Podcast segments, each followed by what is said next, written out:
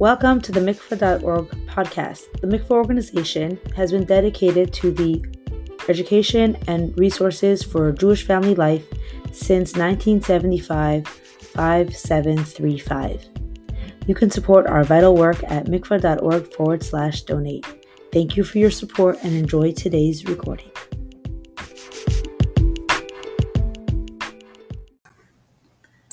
This episode was graciously sponsored Leila Nishmas Hatamim Levi ben Reb Yehuda, Reb Shneur Zalman ben Reb Shmuel Chaim, and Lahavdil ben Chaim Lachaim Leschus Refuah Shalema, Eliyahu ben Liba v'Chana Leah Bas Esther.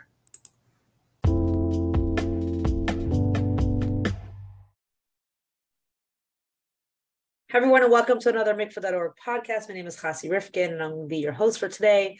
We are interviewing Rabbi Michoel Gourarie, who is the founder and director of Bina in Sydney, Australia, a large organization dedicated to adult Jewish education.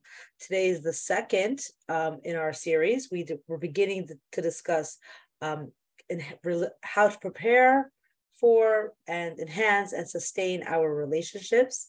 Uh, last week, we began the discussion with some key principles of what we need to be focusing on. And today, we're going to delve a little more deeply into what that looks like. Um, so before we begin, I wanted to mention that a few people have asked for some of the sources that Rabbi Gourarie referenced um, in class one. Please note that they are going to, be linked at the bottom of the show notes. You can look out for them over there. Um, and uh, that's it. So let's get right into it. Rabbi Gourarie. Hi there. Good to be here a second time. Thank you. Okay, so I have a question from last time. Towards the end of the session, you had mentioned, um, you gave an example of, let's say, a four year old that doesn't want to share. And you had said, okay, you understand that now we, we want to be able to validate our child's feelings, but that it would be incorrect to then tell the child, okay, oh, it's so hard to share and validate, and then say, okay, you don't have to share. Um, so I want to just um, check with you how you feel about that balance between forcing someone to share when they don't want to. As adults, we don't share when we don't want to, and doing things that are uncomfortable, which you had said would be a basic, you know, prerequisite for a healthy relationship. So, would you would you then force the the four year old to share, or are we setting them up for becoming a doormat? Okay, thank you. That's a that's a great question. So let's just first of all, I think the context of how we came to that was because we talked about a foundation of relationships being general that we need to sometimes put ourselves to a side we you know the concept of bittul and so on. But i think this is a really important thing because today people are very worried about the the balance and also worried about bringing up children who will be shmatis or doormats as you said and and you know the one you want to raise sort of strong and healthy children. So just putting it back into the context of relationship first of all of course it's a two-way street and therefore there is some sort of a balance. Um, practically, I want to answer the question on two levels, practically and also the philosophy behind it. And I think to highlight a very important point. So practically, there is a balance. We we recognize the child's feelings that they it's difficult for them to share. Um, we don't ask them to give away their toy completely. We don't ask them to not be able to use something that belongs to them. But at the same time, we teach sharing. And you know, we have a principle that um, which comes from Sefer HaChinuch, or Adam Nifal Kafi Polaisa, that action behavior brings feelings and we do want to teach and we do want to instill the feeling of being able to share with others. And therefore sometimes as parents yes even though it's difficult and we acknowledge the feelings and we do acknowledge that it's hard but we need to yeah say listen you know it's your toy. You'll play with it for a little bit but then perhaps in 10 minutes you'll share it with your sister for 10 minutes. And and just that's how we're going to guide you. That's our sp- responsibility as parents. Now i think there's a couple of things to bear in mind here. First of all teaching vitur teaching the concept of giving up is not a weakness, it's a strength. Um, you know, people always say that we have to be able to create boundaries and we have to be able to say no, and weak yeses is is not a good thing. That's all true, but you know, there's two ways we can say yes in life. Sometimes we say yes because we really want to do something. You know, if someone asks me, they want to spend time, they want to have a coffee with me, and I don't really want to do it, right? So I could say no. That's a strength. You know, I don't have to always say yes because I don't always have to give in. Um, or I could say yes, or I could say yes for a different reason. I could say yes because I want to do something for someone else. In other words, a yes that I say, even though I don't want to do it, but I'm, but it's coming from a strength because I want to do something for someone else is a very important thing. Now, children need to be taught that, right? So I know parents are very worried about their children being weak. So let me let me uh, su- let me su- suggest something. If children, if parents want children to be strong children and resilient children and char- and strength of character, here's a couple of other ideas. Right? We need to make sure as parents that we never crush our children. We don't put them down. We don't embarrass them. We don't. We we are firm. We imply, we apply discipline, but we don't crush them. We don't talk harshly to them. Right? We don't compare them to other children. We don't set them up with unrealistic expectations. You know, we're very worried about them becoming a shmata, but yet parents will get upset if a child comes back from school without getting 100 on a test. Maybe that test is not for this child. Maybe it's just about trying their, their, their best. We need to lift, we need to lift children wherever we can. But at the same time, as parents, as we lift them and value them, and they should feel valued, the other thing we also need to teach them life's values. And life's values is, and it's a yesod in Yiddishkeit, obviously, that it's okay to be uncomfortable. We need to teach them to be uncomfortable. We need to teach them self-control. That's all. That's all part of kabbalas ol, and kabbalas ol doesn't need to be harsh. It doesn't need to be a negative thing. It needs to be done and taught in a very positive context. But it's a strength of character. So if we lift children, you know, the Rebbe, for example, just to tell a quick story, there's a, a little famous story with Rabbi Weinberg, Olav Shalom, who once, that's a whole story, but he once had to um, deliver a note to the Rebbe very urgently, He didn't know what to do. The mazkirus wasn't there. So he put the he put the note in the Rebbe's door, thinking the Rebbe would get it when he opened the door, and what and he stood from a distance and he watched. And unfortunately, what happened was that the Rebbe opened the door and it fell to the floor. And the Rebbe had to bend down and pick it up. And he felt really, really bad. So he wrote to the Rebbe um, apologizing. And the Rebbe answered, there's nothing to apologize because the Rebbe said, kol in yoni My whole inyan is to lift up, right? The Rebbe as a leader lifted, lifted us up. He valued us. He loved every, every yid, every chassid. But at the same time, and people forget this sometimes, at the same time, the same Rebbe was incredibly demanding.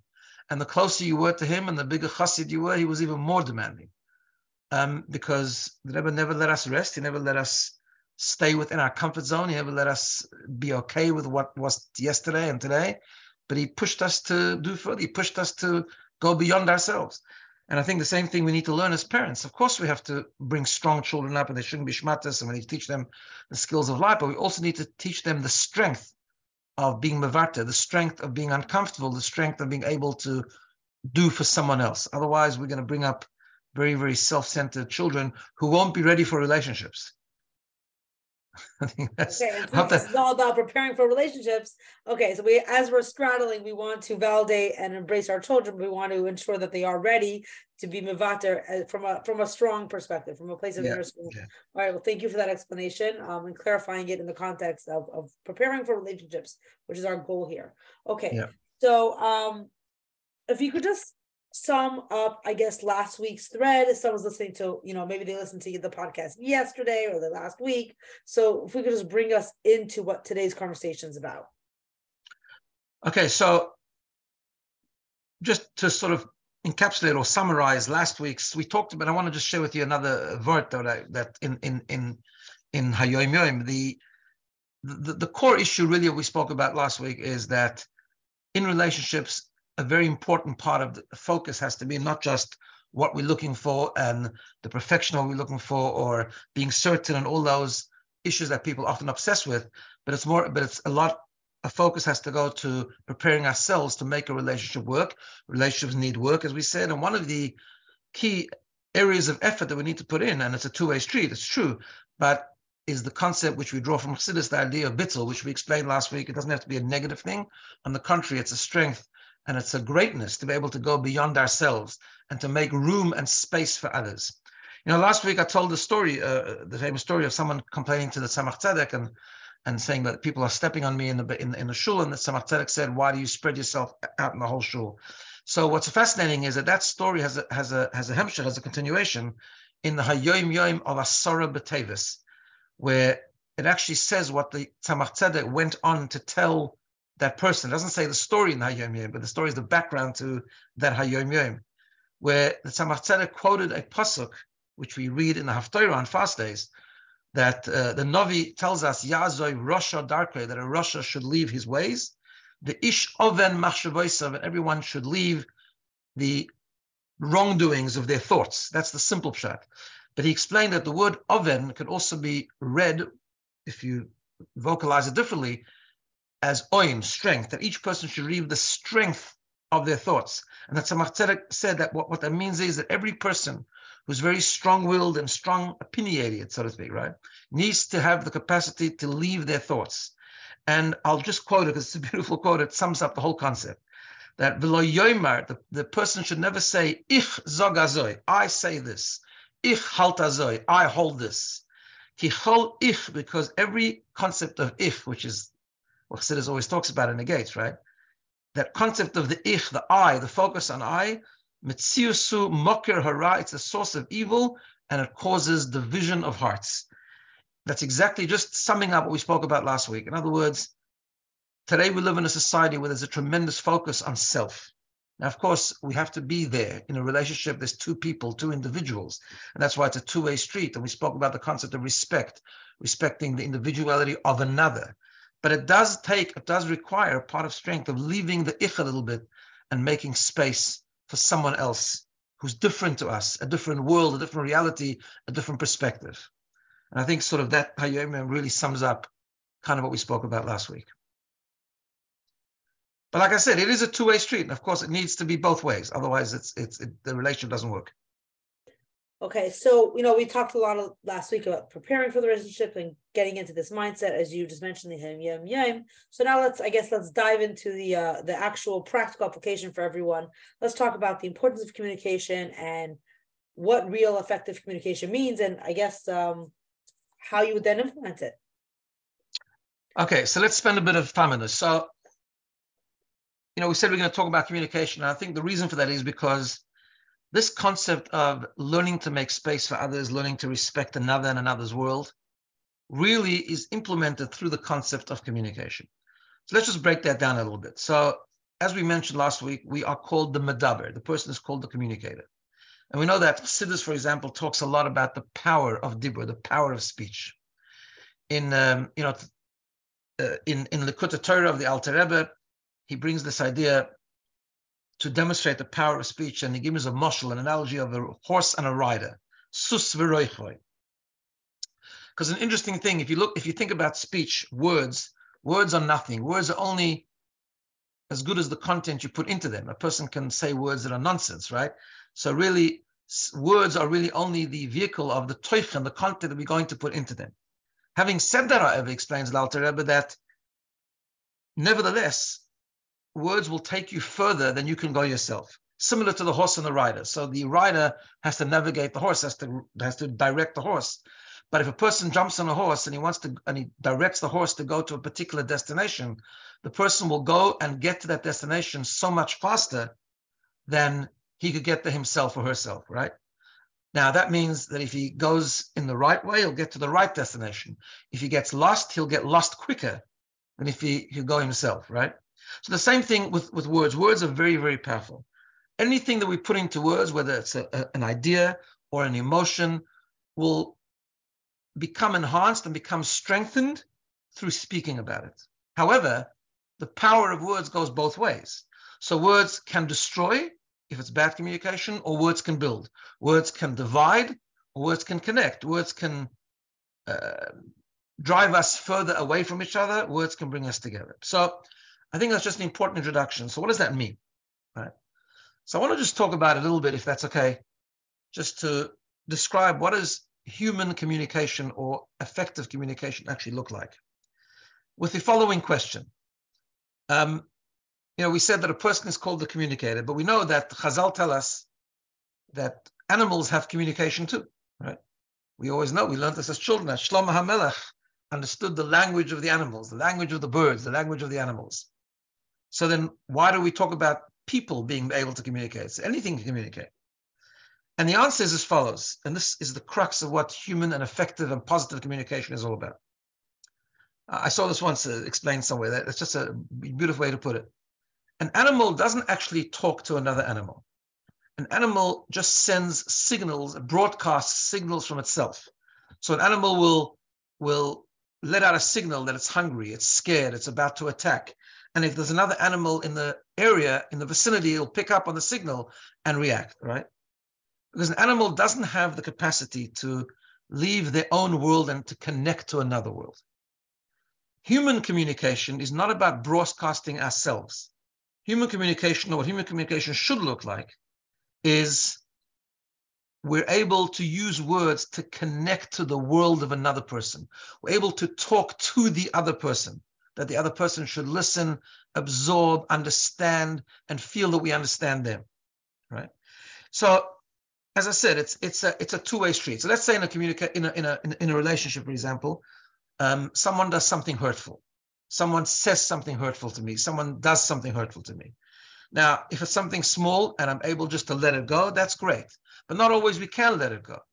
We know that, you know, the famous pasuk that's brought also in Hayom Yom, I think, that Daigo believe that if a person has a worry, an anxiety, a, a, problem in their heart, they need to be able to communicate it. That's one translation, or remove it from themselves. But sometimes they go together. The way we get rid of it is by communicating, by talking about it. So someone said something hurtful to me, someone hurt, hurt me, right? So I can do two things. I can react, I can scream, I can do what people often do. I can blame. I can keep score. So they hurt me, so I'll hurt them back. They blame me for something, so I'll blame them for something else. They screamed at me, so I'll scream at them. They uh, put me down, so I'll find a different way of putting them down, right? And this is often, unfortunately, how conflict goes and how conversation goes. So that's not real communication. That's that's me sending a signal, right? That's just me broadcasting myself.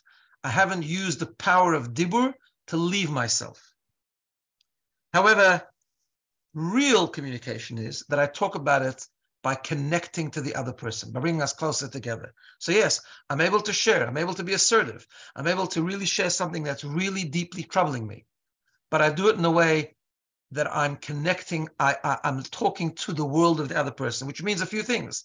I mean, this is a, a discussion that can go on for a long time, but but it, it means like timing, for example, that I, I pick the right time where I think this is going to be effective to talk about it. I try and not put the other person down. I do it respectfully.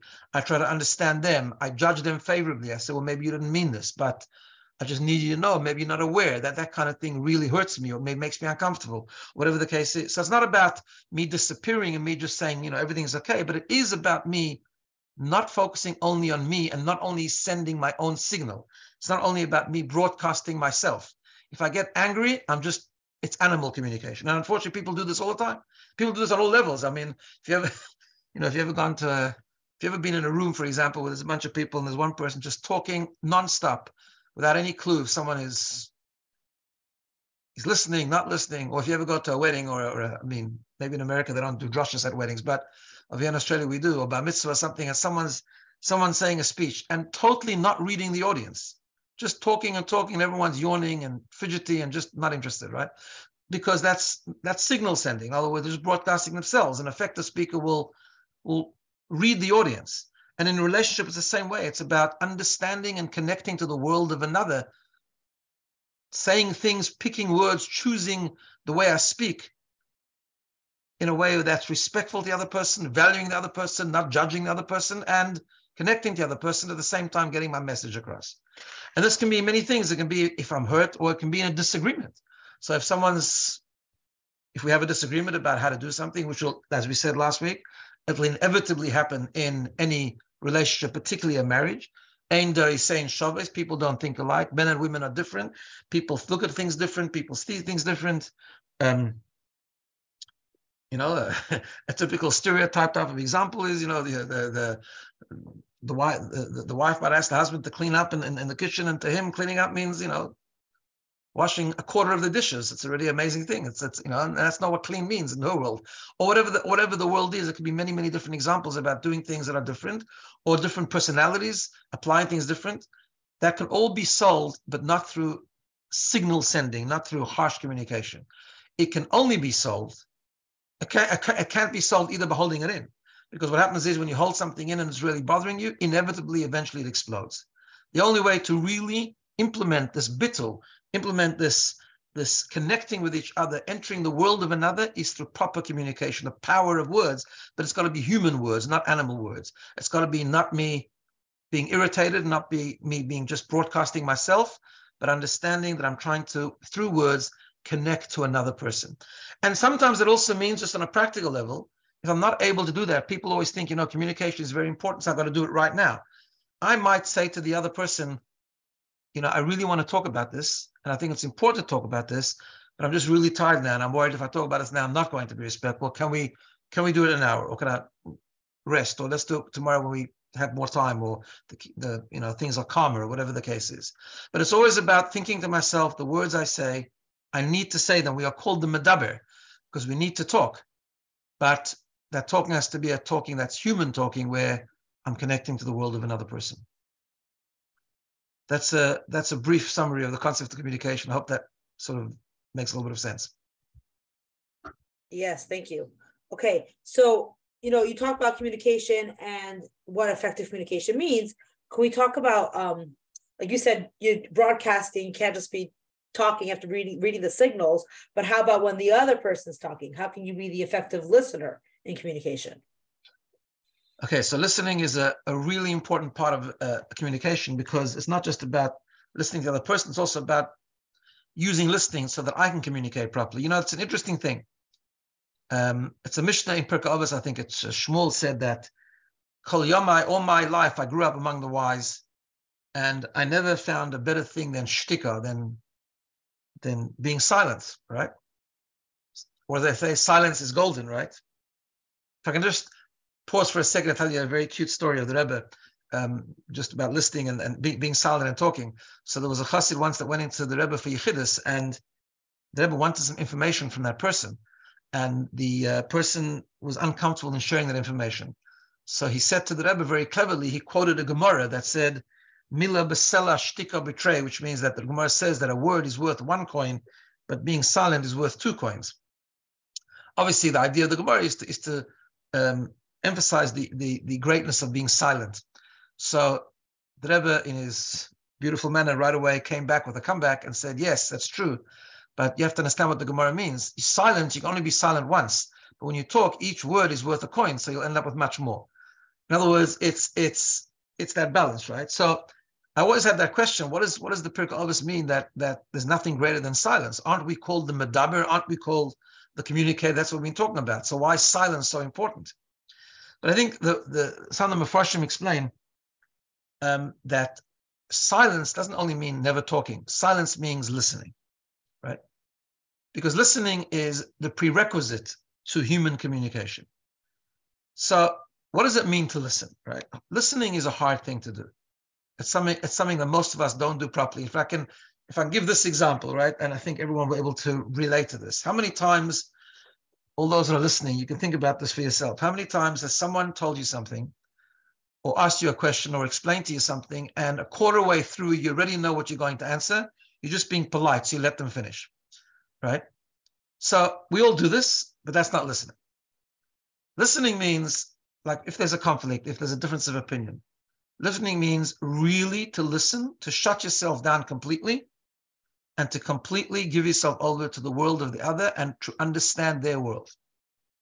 Now, that doesn't mean you're going to have to agree with them, but you first have to go into their world and fully be in their world without any agenda of your own, without any mixing in any biases of your own, right? If I can just tell a quick story of the Mittler Rebbe, famous story, where one time the Mittler Rebbe, um, I think this is how the story goes. One time the Mittler Rebbe was uh, finished a night of Yechidus. He'd seen many, many people and he sat down and he was schwitzing and he was very tired and very weak.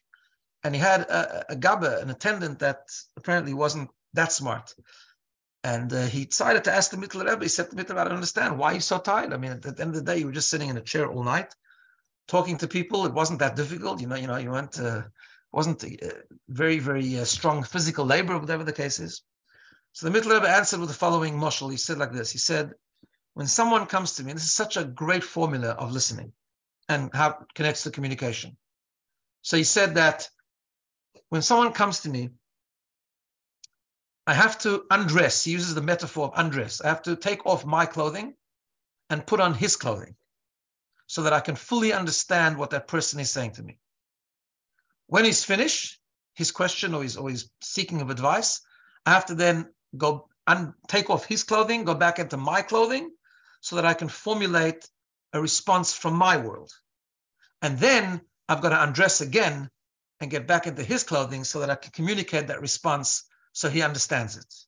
He says, if a whole night you keep on getting dressed and undressed like that so many times, you'll also be very, very tired. But it's an amazing, it's an amazing formula for what listening is. So in other words, if I want to communicate to my spouse, if I want to communicate respectfully, I want to communicate with the understanding so they feel they're being understood. They feel I'm being respectful. They feel I'm not putting them down. They're feeling that I'm talking to their world. Obviously, the response is coming from my world, which means I don't even have to agree necessarily. But it's coming on the top of really understanding their world, which is why shtika is so important, why silence is so important, why listening is so important. Because I can't really, I can't really understand the world of the other unless I've listened to the world of the other, unless I've observed the world of the other, unless I've understood the world of another, and then I can respond from my world. So sometimes you listen, you have to fully listen to the other person. Then you can bring it back to yourself and you can agree or disagree, but you need to understand the world of another. I just want to put in, if I can, just a, a, a thing which is so important nowadays, and it's just a practical thing. And I know it's a cliche, but it's a very, very important one.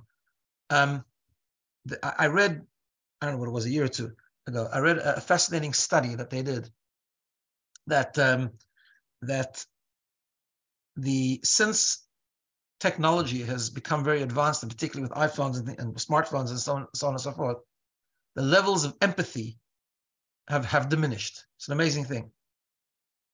They, they've actually tested it and sort of properly studied it. And the reason that is because today people spend so much time on their on their on their devices that they stop noticing what's going on around them, right? Now that's true in general society, but you can imagine how true that is in a relationship, right? Where we stop noticing the other person. We, I mean, maybe it's not, it's obviously not intentional. No one means to do that, but we are. We we so absorbed in things that we do, and often in our devices, together with the other person in the same room, that we we actually stop noticing. And when you stop noticing, you can't value the person. You don't see the nuances. You don't know what bothers the other person, what's not bothering the other person. You don't pick up on on the signals of the other person. You don't know what mood they're in, what what matzav ruach they're in, what's working, what's not working, what's making them happy, what's not making them happy. And then it's very hard to apply listening, and it's very hard to apply human communication rather than just sending and broadcasting myself. So I want to stick that in there. And I said it's cliche, but we can never say it enough times that today this is a big danger in relationships. People need to spend time with each other and get off their phones. Right? People eat together, phones must be away. People talk, take a walk with each other, the phone must never be anywhere near because we need to observe the other person as a part of listening. We need to learn the other person, especially in early stages of marriage. So that's actually a big challenge, I think, for today. It's, you know, I say we this is a podcast, so we know that everyone listening to it, right, is on their phone listening to this. So it's a challenge. It's a, a challenge that we'll have to. uh Absolutely, and, and and and I think uh, as as we know, everything was created for for a purpose, and the fact that we can communicate through podcasts and there's so much information available is absolutely amazing. Like the Rebbe said, everything has you know, nothing was created if it wasn't for Avodas Hashem, and, and obviously it has tremendous good. I mean, the access to learning and everything today on, on, on technology is just amazing. But we still make sure it has the boundaries so that we can focus on our relationships. All right. Um, so we talked about you know communication and reading the signals. We talked about listening and that form of communication.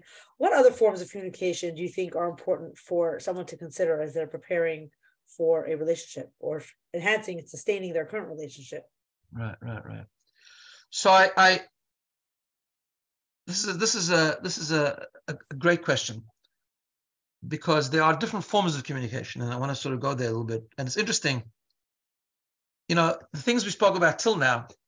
So you know, we were talking also about preparing for for relationships and so on. So before I answer your question about levels of communication, we spoke about before about you know resolving conflict with respectful communication and and being able to share yourself, but in a respectful way, and so on. Which also, by the way, goes to if something's bothering you, that your needs aren't being met, if it's a real need. You know, last week I spoke about not every want has to become a need, but we all do have needs, and sometimes we have to learn to communicate those needs as well, and, and it's all part of that process, right? Um, and that's something people in shidduchim need to think about because that really doesn't come up much when you're dating, right? Um, when you're dating, it's more smooth communication. People just enjoying themselves, listening to each other. Um, obviously, you have to look for the, you know, the the the red flags, if people are listening to you, if they're interested in you, and so on and so forth. But it's more when we get married. However, what does tend to happen, it's the other way around. Something that's very beautiful that happens in the dating process that seems to stop happening when people get married, especially as life goes on. And it leads into a word that someone told me, and I, I won't be able to give the exact source because I've never actually properly found it, but it's an amazing word. It's an amazing word. Many, many years ago in Sydney, there was this person that came from overseas and he showed me a word from the Sfas Emes. Um, I've lost contact with him, so I can't actually exactly find out where, where it is. But he said, uh, as Sfas Emes, that talks about the different words that the Torah uses for communication. Um, so he talked about three words, right? If you look in the Torah or in Tanakh, you'll see three words. Dibur, by Daber Hashem, and Hashem spoke, and so on. You'll find the word Amira, Vayomer, Hashem spoke. And then more in Tanakh, in Tilim, for example, you find the word Sicha, or even in Chumash, you found that Yitzchak went to daven. It says lasuach basade, idea of a sicha, right? And the Sfas Emes explains what's the difference between these different words, forms of communication. Why the different words to use communication? So we know that in communication, for example, dibur, right? Dibur means concise, clear, structured communication, which is very, very important. We always need to learn how to do that respectfully we shouldn't beat around the bush. You know, sometimes people complain, but I told you this. You know, I I I, I shared this with you. Yeah, but you didn't share it with you didn't really share it because you weren't clear, right? You need sometimes people need to learn to be clear what they mean and and elaborate on what they mean and what they feel and what they're talking about and what they expect and so on and so forth. So that's dibur. Uh, with like in parenting, that's more of law, like instruction. Not there's no instructions in marriage, but but in, in chinuch that would be like giving an instruction, but being clear about it and structured, clear communication. Then there's which is important then there's Amira. Amira is more cryptic communication, like body language, nuances, how we say something, how we hint something. It's the way we say it, it's the words we use, it's the extra little niceties that we put on and that kind of thing. Also very, very important. And in effective human communication, those two are very important to sustain and to enhance the things we've been talking about till now. But there's also another very, very important part of communication that as life gets busy, people forget. And this is, by the way, true in all relationships, especially in parenting and especially in marriage. Um, and that's sicha. Sicha means schmoozing. That's what it means, schmoozing. Um, when it's natural talk, just bonding. You know, David HaMelech says it about Torah and Hashem. He says, Ma'ahafti Torah secha, I love your Torah because kol hayoim hi sichasi. I, I talk about it all day. What is David HaMelech saying? He's saying, not that I'm learning Torah all day, but I'm, I'm, I'm I'm schmoozing to her. It's like it's like what I schmooze about. It's like because it's so part of me. And in relationships, what this could mean, it means people spending time together schmoozing. You know that we hear this every Rosh Chodesh Kislev when they replay the interviews with Dr. Weiss, and he always he always repeats the story that after the heart attack of Taf Shin Lamed Ches, and he was talking to the Rebbe and he asked the Rebbe about his schedule, and it came out that the Rebbe said that he spends a half an hour each day with the Rebbetzin drinking tea. And the Rebbe said that that half an hour is as precious to him, as important to him as putting on tefillin. Now, I'm not sure what that means in a, in a Rebbe sort of situation, and that's that's that's that's for Rebbe things. But but we can learn a lesson from it, right? And that is that we need to spend time with each other. Spend time in the communication called sicha, which means often when what happens is as as people get married and they start to have children, and people maybe there's finances to worry about, and there's uh, later on there's chinuch to worry about. There's so many things to worry about that even when people do spend time together, they're talking about the finances, they're talking about the education of their children, they're talking about things that are extremely important. But it's not sicha, it's not schmoozing.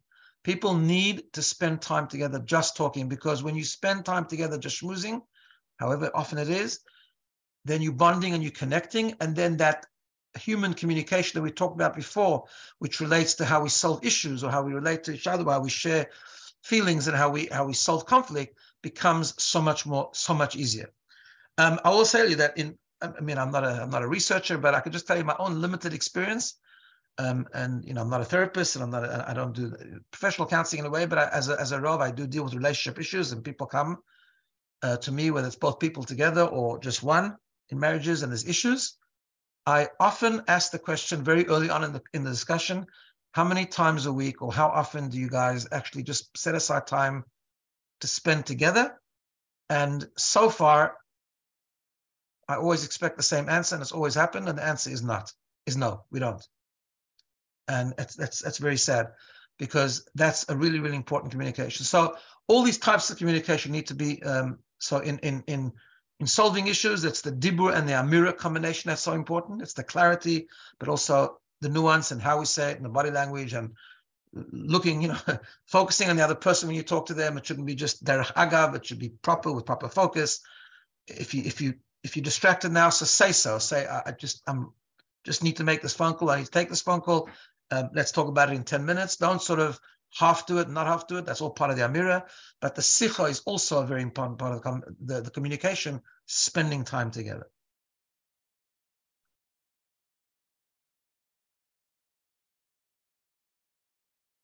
Thank you. So, in summation, then, how would you say, you know, if everyone's focusing on communication, what you talked about is like, you know, communication, and last week's commu- um, talk about, you know, being bittul, etc. Uh, how would you summarize it then? Um, in conclusion, what are close and closing thoughts? If we're talking to a wide variety, we're either talking to um, single people preparing for a relationship or newly married that want to enhance and ensure that they're sustaining their relationship, maybe someone married for many years that want to improve. So after we've had all this discussion about communication, what would be your uh, closing thoughts for us? Right, right, right. So first of all, I think you're 100% right. I think that the, these these concepts are good for any stage of life. We can always improve, we can always enhance, we can always strengthen and we should always prepare. So at any, any stage of life, these concepts are very, very important, and we can use them to strengthen or enhance and make even better, even if they're great relationships, make it even better. But I think just to go back and connect both weeks together. So it starts off with, I think, understanding a relationship means we are entering into that relationship. So the, the, the obviously there's an us there, but it's about the greatness, the beauty, and the strength to not be self-absorbed, to actually expand into someone else's world, right? I think that's that's really the crux of it. That's such an important thing, and that's not a, a negative thing. It's a beautiful thing. It's it's it's it's the greatest thing that could be the the ability that only a human being has to focus less on ourselves and to consider the world of another, to give, to care, and to respect. It comes through respecting. It comes through understanding the concept of bittul, and especially nowadays, moving away from being self-absorbed. The world is not all about us, um, not always focusing on us. It's it's it's you know it's it's it's really about about about connecting to the other. As I said last week, that we enter into relationships because of sameness, but the depth of the relationship comes because of difference. Learning from another, appreciating the other, understanding the other, and that is really the crux of a relationship is. And we always need to remind ourselves of that. And we also need to we also need to um, understand that that can only be properly imp- implemented if and, and and and applied through the process of real communication. Before we open up our mouth, remember we're not broadcasting ourselves. It's about connecting to the other person. Right. Now, again, I know people always think about this balance. Can I just take another minute and share a word? Um, so there's a, a, a famous. Yeah, absolutely. So I just want I just want to say because obviously people always say, but there's also my needs and there's also me and you know all that balance, and people are very worried about that. that. So I just want to, I, I thought about it recently, and I, and I, and I thought about applying the following word to this idea.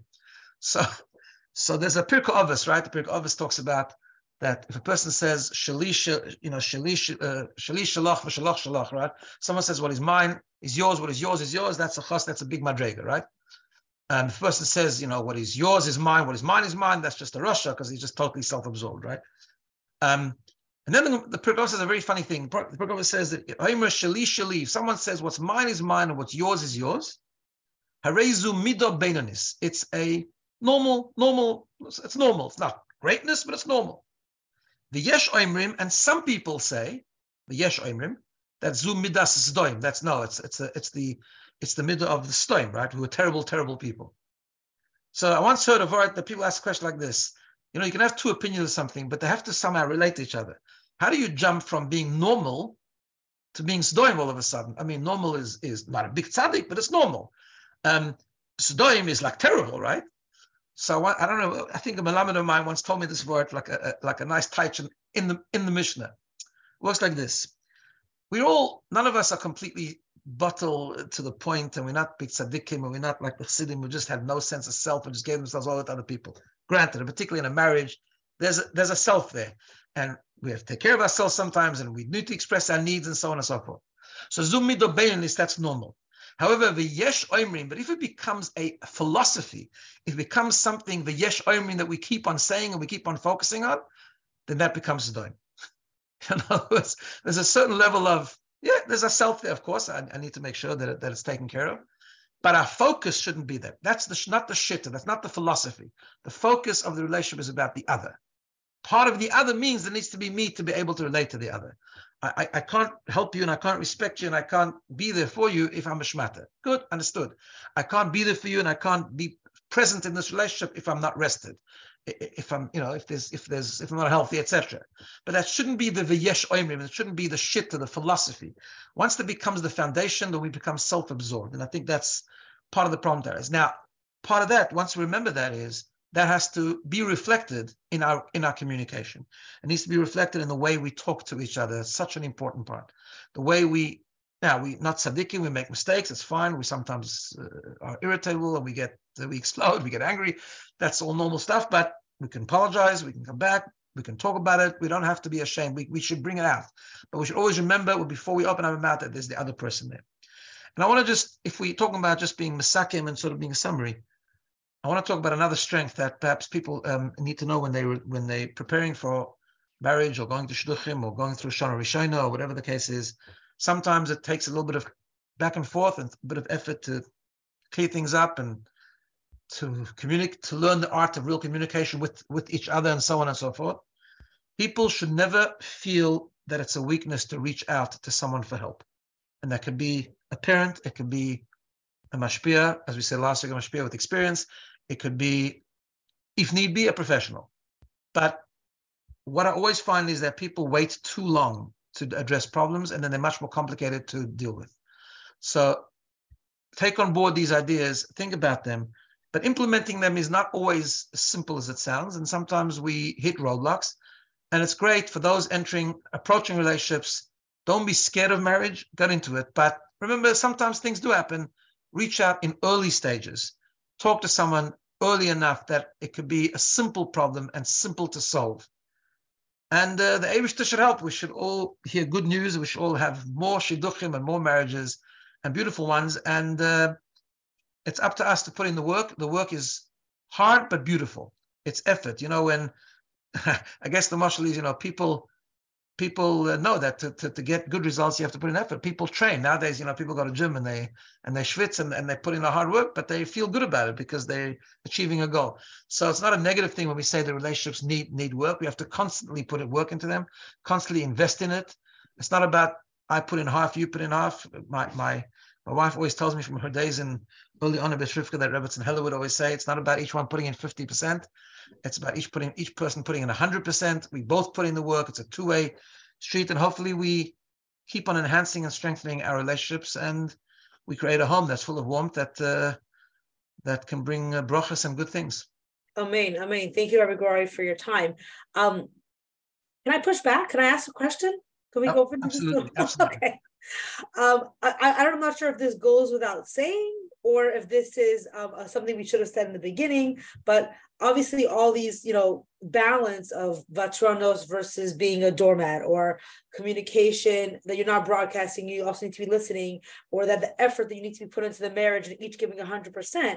Um, this is all assuming that we are two healthy individuals. So if someone's listening to this, and if unfortunately they are in a situation where maybe there's something a little deeper going on. Maybe there's um, an underlying mental health disorder or something else that is affecting the dynamic where one person cannot be giving 100% because at some point it's going to be damaging. How would they be able to be aware of when, you know, everything that we've talked about till now is assuming two healthy individuals that now need to work on relating to each other? Correct. So, yeah, I mean that's, that's that's such an important question and you know unfortunately nowadays that sometimes happens more often than it used to um, people need to be upfront and people need to communicate. In other words i mean i'm aware of a situation where there was a real issue that came up and there were issues and seemed to be small issues and issues of communication and then it kind of exploded and exploded in a way where it, was it was revealed where you know in in one part of the relationship there was a real real history and a real issue that was going on under the surface. And but they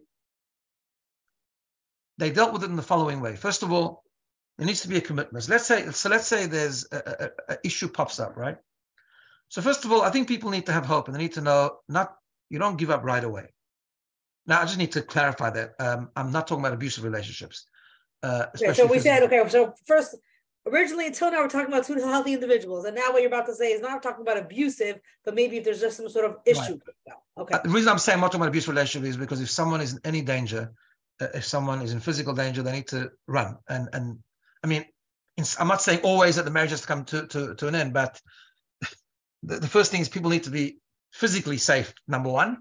Um, I mean, you know, and and and and and if there's real abuse that needs to be dealt with, that's something. But unless I'm talking about just issues, it could be previous mental health issues, it could be previous addictions that sometimes happen, unfortunately. That you know, it could be childhood real trauma that happened with children that that comes up later in relationships and all all these things. So people need to know number one, there's hope. There's there's help out there, and it can it can be improved. However, there's a couple of ingredients that need to be there. Number one is it can only help if both parties sit down and say, we want to make this work, right? We want, we are committed. Are we committed? Let's ask ourselves the question. You know, I, I'm I'm really upset about what's happened. It's very very hurtful. But if you're willing to put in the work, I'm talking about the person, let's say, who doesn't have the problem versus the person does the problem. I'm committed. I'm committed to try and make this work, which means I'm committed means I'm not going to just blame you for everything. I'm going to put in work and you're going to put in work. But we need to deal with the issue. Are we committed? If the answer is yes, then communication is very important. We need to be talking about it, talking about it properly, and seeking the right help. And seeking the right help means that you get the proper hard work help that you need to get, and the other person supports it. See, sometimes I've seen where, where you know people say, okay, I, I, yeah, let, we'll get you, you need to get help. Okay, person gets help, but the problem is that because the other person remains so stuck in being upset, like they're not prepared to take any improvement. They prepared, they just want perfection right away. They want the problem to go away right away, um, and are not prepared to sort of play, play any part in the in the in the whole journey. That doesn't work. So if we committed, you know, we say, okay, it's a practice. Maybe if I would have known about this before before we got married, I wouldn't have gone through this shit up, perhaps. But sometimes, you know, when people are already married for a while, they're, they're again, I'm not talking about abuse. I'm talking about other issues okay, this is my Ashgacha this is my Shidduch, and there's so many things I like about you anyway, and there's so many things I respect, but I can't live with this as it is. So if we if we both committed, I'm committed too, and I'll go with you on the journey. But that will take a lot of talking, a lot of the communication skills we talked about today, but it will take reaching out and getting the proper help. And help is there. There, there is good help in there, and there's a lot of success stories. Um, right. But the success only comes when there's a willingness on both parties. So there's a willingness and commitment. And then for everyone who's listening out there, if what we've talked about this week and last week doesn't resonate with your current reality, there is help out there and you can um yeah, yeah. reach out. Because again, I mean, oh, you know, very often, very often, as I think I mentioned last week, this concept of considering the other, the the the going out of oneself and so on and so forth. When it's a healthy relationship, then it feeds on each other. In other words, one does it, it, it brings it from the other also. But if you know, if you see that like it's just not happening, and then there's a real problem, then obviously you need it needs to be helped. Right. We discussed this briefly last week when we talked about what happens if it's a one-way street, right? So where would you just say would be, let's say, your first avenues of help to go to when you see that it's a one-way street, or that it seems like you know you need you're working on it, but you need the commitment from the other person. So right. So what what would you do then? Like yeah, yeah so I mean, comes up, you need a commitment to make it work, but again, you can't be committed yourself. Correct, correct. So the first stage would be communication between the two people themselves. So like, you know, I, I like, you know, I'm, I'm really thinking about this, or I've heard the podcast, or I've, or I've read other things, or I've thought about it, and you know, I'm, I'm trying always to listen. I'm trying always to speak, and genuinely trying to do it. Um, I'm trying even to, you know, not over obsess on my own needs, but see where I can give, and and and I'm just not getting it back. Not only I'm not getting it back, but actually I'm getting disrespect back. So I feel you're putting me down. You're uh, you're dismissing me. You're not listening to me, right?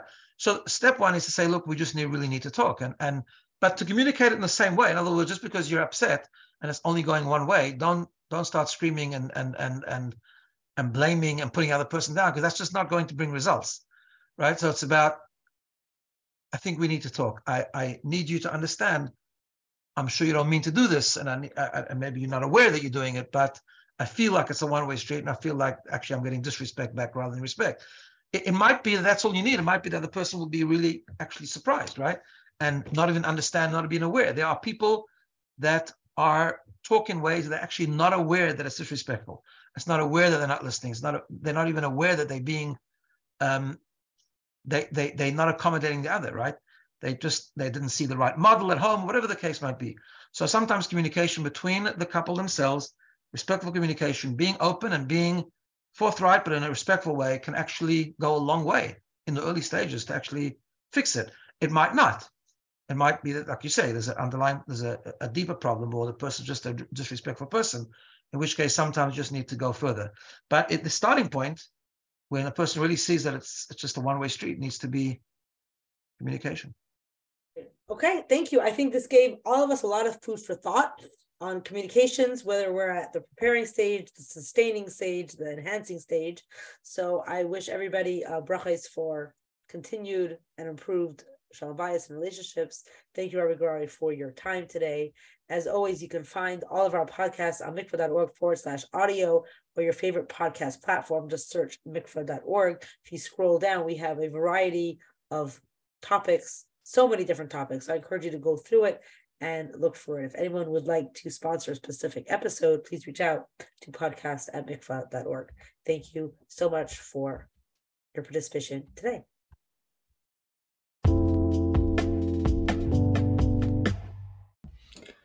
We hope you enjoyed today's recording. Please take a moment to leave a rating or a review to help others find the podcast. We welcome you to support our vital work at mikvah.org forward slash donate. For feedback, please email podcast at mikvah.org. Have a wonderful day.